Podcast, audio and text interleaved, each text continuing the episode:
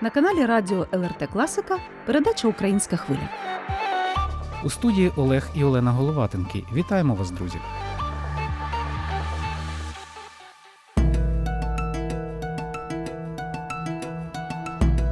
Третя декада серпня символічна в історії наших дружніх країн України та Литви. Щойно ми відзначили найголовніше державне свято День української незалежності. В умовах великої жорстокої війни за право бути нацією це свято має особливе значення. Українці святкують попри жахи, які коїть російський агресор, утверджують силу національного духу, сталевий характер і одвічну волю до свободи. Днем раніше ми відзначили День українського прапора, державного символа, який нині для всього світу означає хоробрість та незламність. Варто зауважити, що цей день зберігся в пам'яті поколінь і наших литовських друзів. 23 серпня 1989 року було влаштовано вражаючу за кількістю учасників та духом патріотичного піднесення акцію Балтійський шлях, коли тисячі людей в Литві, Естонії та Латвії вийшли на вулиці своїх міст та сіл і, взявшись за руки, об'єдналися в міцний живий ланцюг. Це були часи конання державно-політичного квазіутворення СРСР, і першою з радянського мороку вийшла саме Литва.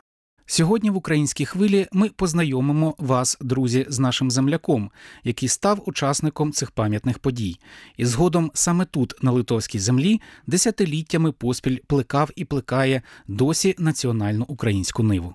Це один із засновників української громади Литви, голова Асоціації Балтійських українців Клайпеди, член Ради національних громад Леонід Трегуб. Свого часу він був кадровим військовим, служив ще у радянському війську, причому з 29 років служби жодного так і не прожив в рідній Україні. Натомість другою батьківщиною для пана Леоніда стала Литва.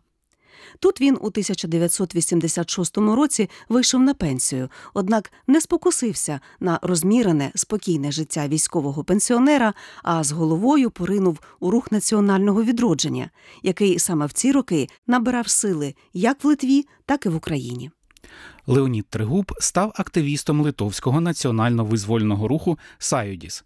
Акцію Балтійський шлях він і досі згадує зі сльозами на очах, хвилюючись і наново переживаючи цю пам'ятну подію. За все своє життя не на батьківщині він так і лишився справжнім українцем, не розгубивши своєї української ідентичності, не перервавши тяглості традиції, зберігши рідну мову і при цьому прийнявши в серце милу Литву. Ми зустрілися і познайомилися з паном Леонідом на одному з урочистих заходів у Сеймі Литовської Республіки, а своїми спогадами про історичні події, роздумами про минуле і актуальне сьогодення він радо ділиться тепер разом з вами, дорогі слухачі. Я Леонід Тригуб, родом Слобожанщини. Не дивлячись на те, що я виріс на Слобожанщині, а Харків це Харківська область, це все таке зрусифіковане місто було. То сільська місцевість, а я в селі виріс, давала якраз оту основу національної свідомості. Є ще один такий маленький приклад. До нас писала десь в восьмому класі вчительку чи з Воронежа, чи з Відкілясь, російськомовну математичку. Ребятки, тепер вам буде хорошо, можна поступати в Москву, в Ленінград, ну і таке інше. Це ми в 56-му році вас на світі не було. Ота сільська молодь, ми нічого такого не знали. Ми читали Шевченка і таке інше, трошки, але та свідомість була закорінена в землю. Ніяких брошур ми не читали. То ми запротестували проти тієї вчительки і її прибрали десь через півроку. Марія Івановна, ну от що ви тут кажете? Ці трикутники тотожні. Як воно є БЦ, а це не є БЦ? І от, ну от докажіть, що є БЦ. Ну, в такому плані.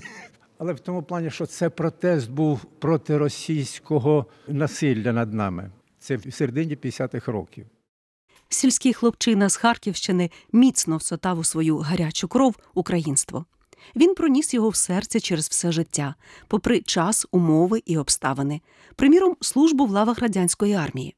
Розпитуємо земляка про те, яким чином вдалося зберегти скарб рідної мови і культури, про солідарність у прагненнях духовної та національної свободи з литовцями, розповідає Леонід Тригуб. Я був не останній, не хочу сказати, що кращим, але ж в багатьох питаннях, як кажуть, на службі копитами не скріб, не вислужувався. Наприклад, такий, вже ми чергуємо там десь на підземному пункті полковник Яковлев. Ну що, хохол, пошли пообідаємо. Я кажу, товарищ полковник, ну що мене називаєте хохлом? Я ж вас не називаю кацапом. Та ну ти що, обідівся, Льоня? Я говорю, та не обідівся, мені стидно говорити. Ну і таке інше. Ось той нормальний погляд, що ви питали, як долучився, то воно у мені вже було. Мене ніхто не агітував. Тим більше я живу вже в Литві, я відчув цей дух свободи, бо навіть виявлявся в тому, що ще з тих глибоких радянських часів я не зустрічав, щоб литовець з литовцем розмовляв не по-литовськи. Ось ви запитали мене про українську мову. Хоч, можливо, хтось із них народився в Сибірі. Оце корінь національної свідомості. Він виховується з дитинства, з оточення. І я виріс в благодатному краї. Я вдячний, що Слобожанщина для мене, по крайній мірі, один з найкращих країв. Я знаю, що в світі багато красивих і країн, і краєвидів, але це нормальний патріотизм. Так же, як для когось, для бідуїна там пустеля чи для північних там якихось народів ця тундра. Це природнє явище, але це покладається на і внутрішнє переконання, переконання і, і пошуки ось цього допитливості до якогось коріння. А чому так? А чому так? Я ще сьогодні багато чого не знаю, хочеться узнати. Але якщо бути таким задоволеним, дуже задоволеним всім і не шукати ні себе, ні, ні коріння нашого, то звичайно це застій. Людина повинна рухатись вперед, завжди цікавитись. Хоча здоров'я з роками ні в кого не додається, але дай Бог, щоб розум не покидав кожного з нас, то хай би ось оце насіння національне проростало і плекалось кожним в собі, не тільки якимись бесідами іззовні, а це внутрішня робота. Нині пану Леоніду вже 83 роки. Проте роботу над собою, духовне зростання і самовдосконалення він не полишає і по цей день. А військову кар'єру згадує як часи, коли гартувалася збережена в серці національна свідомість. Кажуть, що важко лишитися свіжим у бочці солоних огірків. Проте нашому співрозмовнику, схоже, це вдалося. Я відверто скажу, перші е, роки служби офіцерам, якось, коли привозиш із України якусь газету чи журнал, вже якесь слово спотикаюся. І я передплачував українські журнали, Вітчизну, Дніпро. Жовтень тоді був, це дзвін, літературна Україна. І для мене це було підживленням мого національного я. Відірваності я на Україні не служив ні дня. Я закінчив тут службу, а служив я куди родина пошлят. То національне питання, його сьогодні там оці московські рупори і глашатаї перекручують до цинізму. Як можна державним людям, таким як там сидять, таке молоти, вибачаюсь, що ми один народ так. От ви і я одна людина, ні. Ну не тільки що ви жінка, я чоловік, а і, і таке інше. Ти, я єсть я. Ми повинні поважати не одного. Але для цього, щоб поважати, треба себе і тримати в рамках. Хочу запитати, а як у вас вижив оцей національний хребет, і з чого це почалося? От ваше національне самоусвідомлення? Завжди цікавить це питання, як люди збереглися за цієї совєтської системи, і потім в них е, вибухнуло національне почуття. То це з дитинства. Я вибачаюсь, так жартуючи, кажу, люди, які виросли на землі, тобто сільська така в основному частина населення. Я жартуючи кажу, це вища раса, тому що вони більш природні люди. Я нічуть не применшую, хто виріс на асфальті, достоинства тих людей. Але так, жартуючи кажу про це. То ось те коріння там і пробуджувалось. Коли ще там підлітком маленьким, другий клас, пасли коров, там футбол грали, таке, якісь там ігри робили. Вигониш коров на поле, на пасовисько, і жаворонки піднімаються, співають. І це не кіно, це реальність, яка тебе оточувала. Це не диво. Я не вибачаюсь, он ми десь з ким їхали, і хтось побачив: о, смотри, конь, конь. Це горська людина вже доросла. Коняку побачила і дивується. А для нас це середовище природне було, яке не відривало людини від природи. Хай, можливо, це з розвитком технологій сьогодні більш високої якості це проводиться і на професійних, на, на виховальних, на, на навчальних рівнях. А то було природне життя. А читати. Ну, я читати починав ще до першого класу, але не суть важно. До, речі, про читання я дуже пізно почав читати. Мабуть, десь, відверто кажучи, приблизно в п'ятому класі. У мене друг старший був, Ваня, там на Ріксар, і він там читав. Там, Люня, ти це читав? Я, я не читав. Ти читав там, там про мушкетерів? Не читав. Я тоді захопився, прочитав перше поштовх пам'ятаєте. То, що по програмі там в школі промали, то звичайно я відмінником був. Але відверто кажу, я негочієм таким був. А тоді прочитав Робінзон Круза перший. Ну і так далі. І тоді, а я вам казав, що вже пізніше, ось коли вже служив радянській армії, передплачував журнали українські, а і російські, Москва, там Новий мір, юність. Були цікаві журнали, дуже цікаві. І то були роки 60-ті, такого піднесення після сталінського режиму. Але ніколи не втрачалось оте моє українське я. Першоосновою національного я була українська мова. Армія швидко вирівнювала під кашкет національні мови, визнаючи єдину російську. Українська була домашньою, і почути її з вуст радянського офіцера було справжньою дивиною, пригадує Леонід Тригуб. Будучи відряджені в Києві десь е, в початку 90-х років, я там був відрядження військове, така е, арсенал був ще. Це тепер мистецький там арсенал. Я там тоді військова техніка якась. Думаю, там трошки якісь справи зробив. Тоді серед дня білого, серпень місяць, думаю, прийду погуляюсь. Йду сюди потихеньку вниз, до Верховної Ради доходжу. Знаєш, в мундірі жарко десь прилипла там е, сорочка ззаді. А тут повз Верховну Раду проходжу, тут скверик такий є. Туди піднімаюсь трошки, ось коли вже це Грушевського тепер. Думаю, сяду тут тінь трошки відпочину. Присів, там фонтан не працює. Я сиджу там якусь газетку читав, можливо. Тут якийсь чоловік підходить до тієї тумби і відкриває. Я тоді, правда, не звертався, пане, а кажу, слухайте, кажу, а що це у вас кажу, фонтан не працює? Серед дня білого. Підходить до мене прямо в притул. Отак дивиться. Оце скільки в Києві живу, щоб військовий розмовляв по-українськи перший раз чую. Каже, це моє господарство, я зараз включу на вашу честь. На мою честь був включений фонтан. Я не знаю, як там по розпорядку дня. Це ніби, ну, ніби такий трошки забавний випадок, але це як урочисто, на мою честь, що офіцер радянської армії по-українськи розмовляє. Ну і багато чого. Мовчан пізніше, коли вже руху тут я їздив по два-три рази на місяць, літав. Тут, тут просився на роботі, таке інше тут я буду ще на пенсію, а вже пенсію одібрали в мене. Слухай, ти що, ти при Києві живеш? Кажу, та ні. Та ти ж тиждень назад був. Кажу, та ось прилетів знову. О, з Павлом Мовчаном. Ну і багато що інших.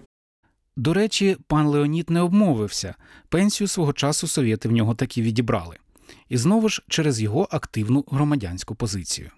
А я служив в радянській армії 29 років. У 86-му році почало перестройки, перебудова пішов на пенсію.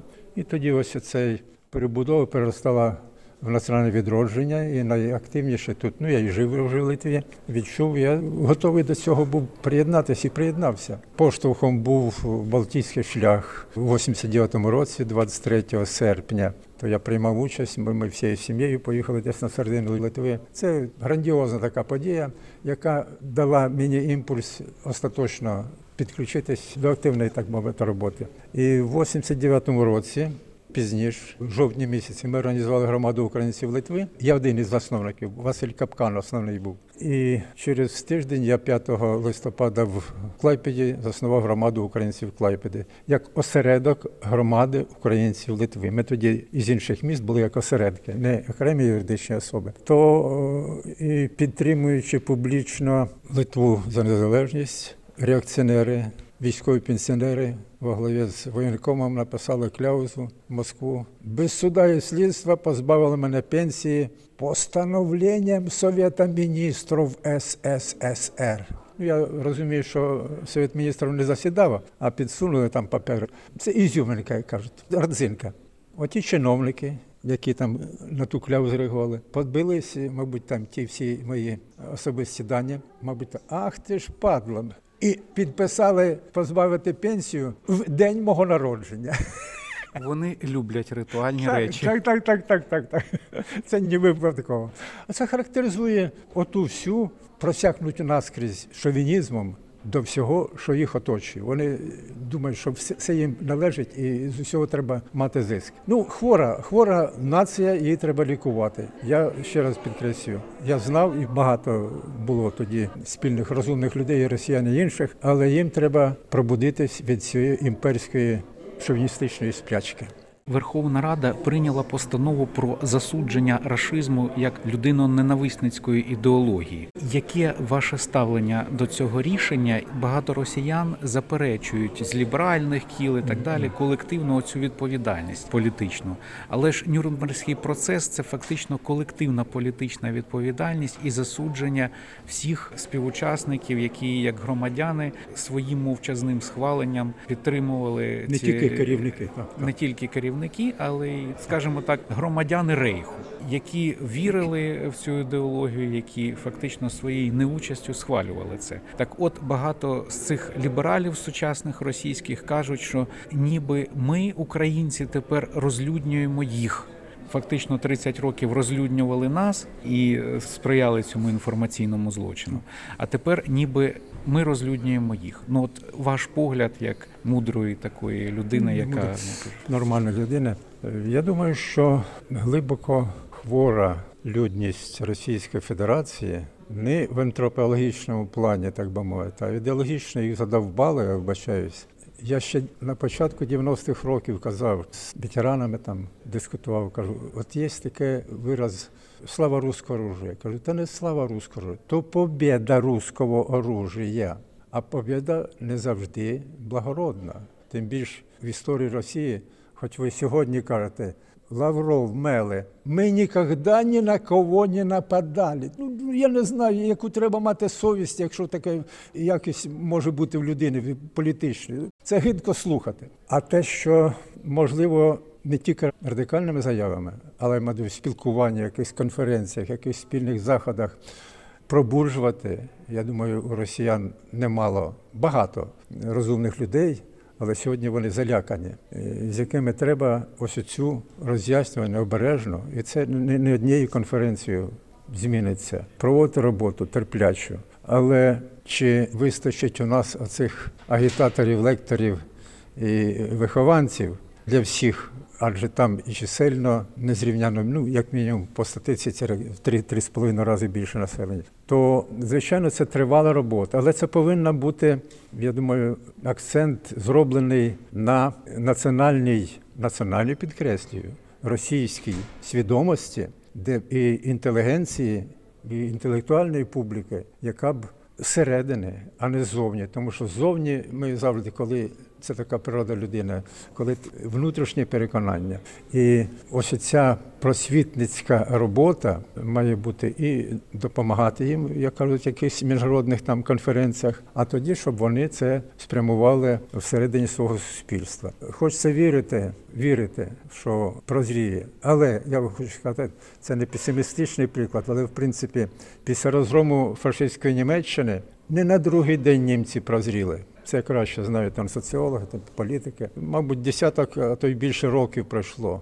Ще я пам'ятаю успішного канцлера Аденаура, там ще когось там всякими карикатурами тільки зображали у нас в радянському союзі. А вони робили величезну роботу. Ерхард, кстати, той, який економіку Німеччини відродив. Тобто, це тривала цілеспрямована робота розумних інтелектуальних людей на облагородження людини. А російська публіка вихована на фальшивих, я маю на фальшивих поняттях людяності в мілітарних успіхах. Позавчора це парад. Ну хто в світі фестивалі, карнавали, таке інше проводьте і ви. І вас в Росії є прекрасні культурні і інтелектуальні сили, і спортивні сили, які прославляють ваш народ. Робіть це, а не брязкайте зброєю. Це середньовіччя, середньовіччя в 21 столітті.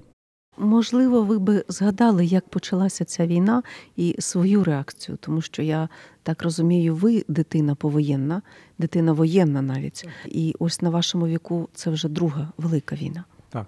Ну, національно свідомі такі наші співвітчизники, ми спілкуємося і, звичайно, ми не керуємо, але в принципі розбираємось в тій ситуації політичній, розбиралися раніше, намагалися розібратися точніше. І, звичайно, була якась завжди тривога. Але вірити в те, що відбудеться війна, точно на всі 90 з лишнім відсотків були переконані, що її неможливо бути. Але вже ось після 2014 року, ось буквально за декілька днів до 24 лютого 2022 року, то мене також кажу, я не прогнозіст скажу, але в принципі, як військова людина скажу і дипломатично, 50 на 50. А в душі казав, що хто зна, мабуть, більше все-таки на цю агресивну можливість. Тому що стягувати такий кулак військово це там 200-400 тисяч. І просто розпустити, ребята, розходіть, нічого не буде. Так не може бути з точки зору воєнної. Зіткнення повинно бути, я маю на увазі тих стратегів, їм треба перемогу. Побєду,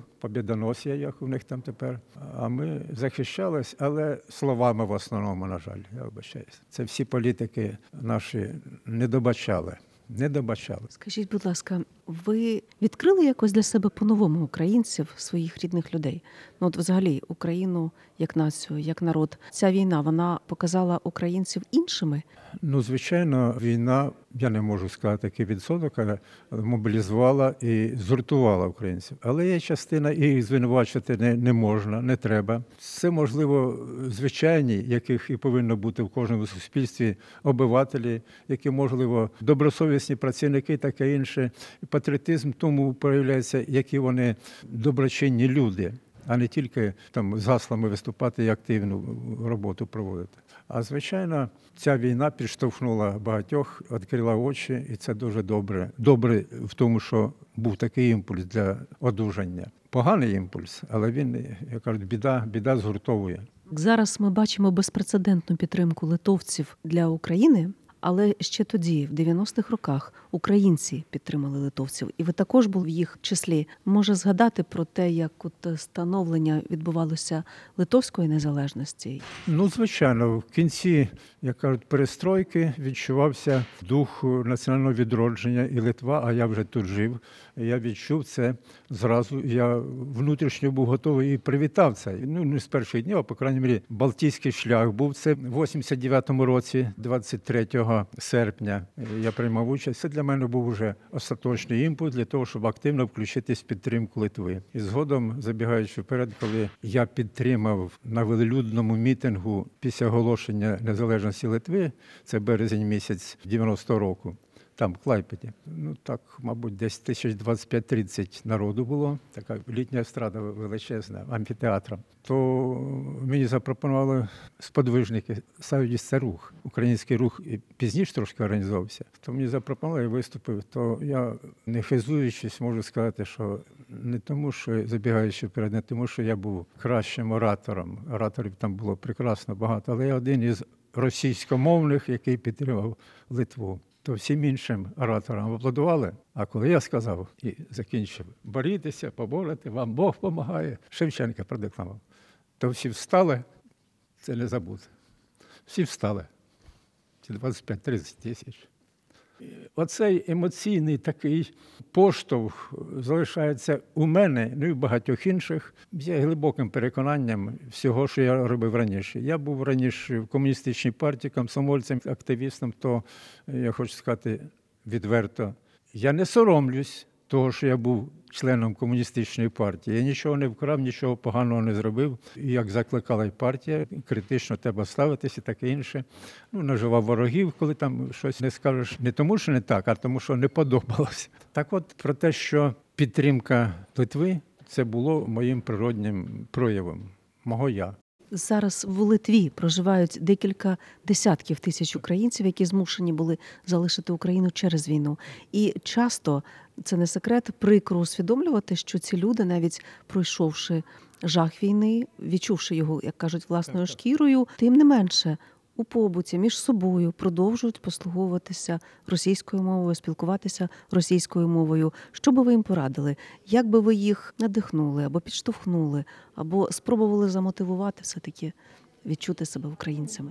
Це не моє відкриття, це всім відомо, що людина починається з твого власного я. Як ти його виховуєш? Я вже приводив приклад, що ось литовця з литовцем не уявляю, щоб вони, зустрінувшись, розмовляли не литовською мовою. Якщо умови такі були, що людина російськомовною стала, і тепер оцей поштовх, як ви сказали, власною шкірою відчули, щоб вони відчули і усвідомили, що в чому ж різниця? Ніяка різниця, а велика різниця.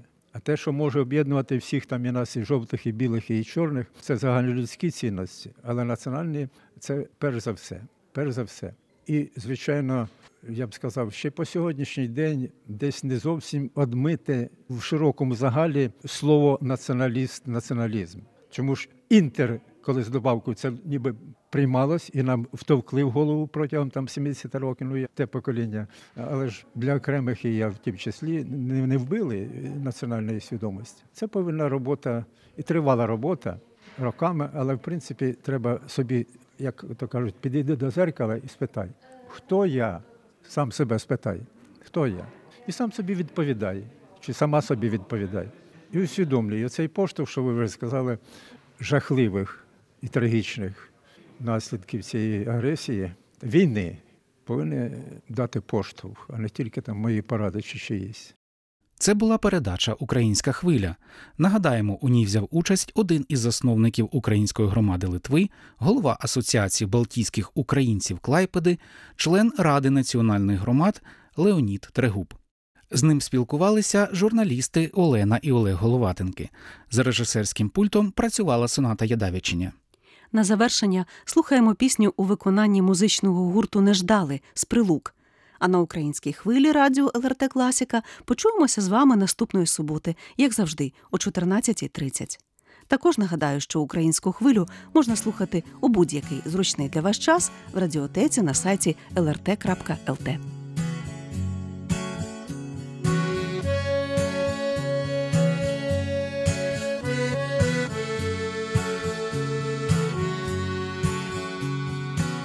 Поля туманом Світає рано, і небом хмари пливуть.